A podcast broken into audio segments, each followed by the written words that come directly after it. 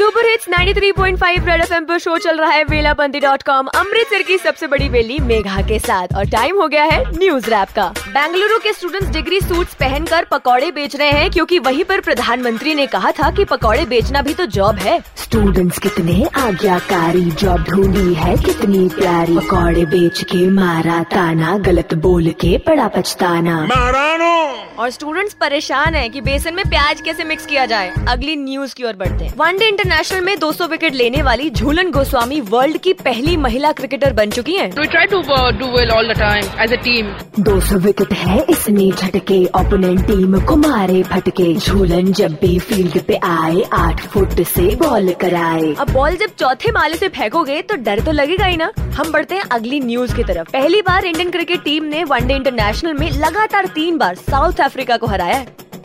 तीन ज़ीरो से इंडिया आगे स्कोर बोर्ड पे इंडिया भागे। अफ्रीका बोला that's not fair Indian team लगे नाइटमेयर इंडियन टीम लगे तो दो कैप्टन वाली टीम की जीत के मज़े उठाते रहो और सुपर हिट्स 93.5 रेड एफएम बजाते रहो।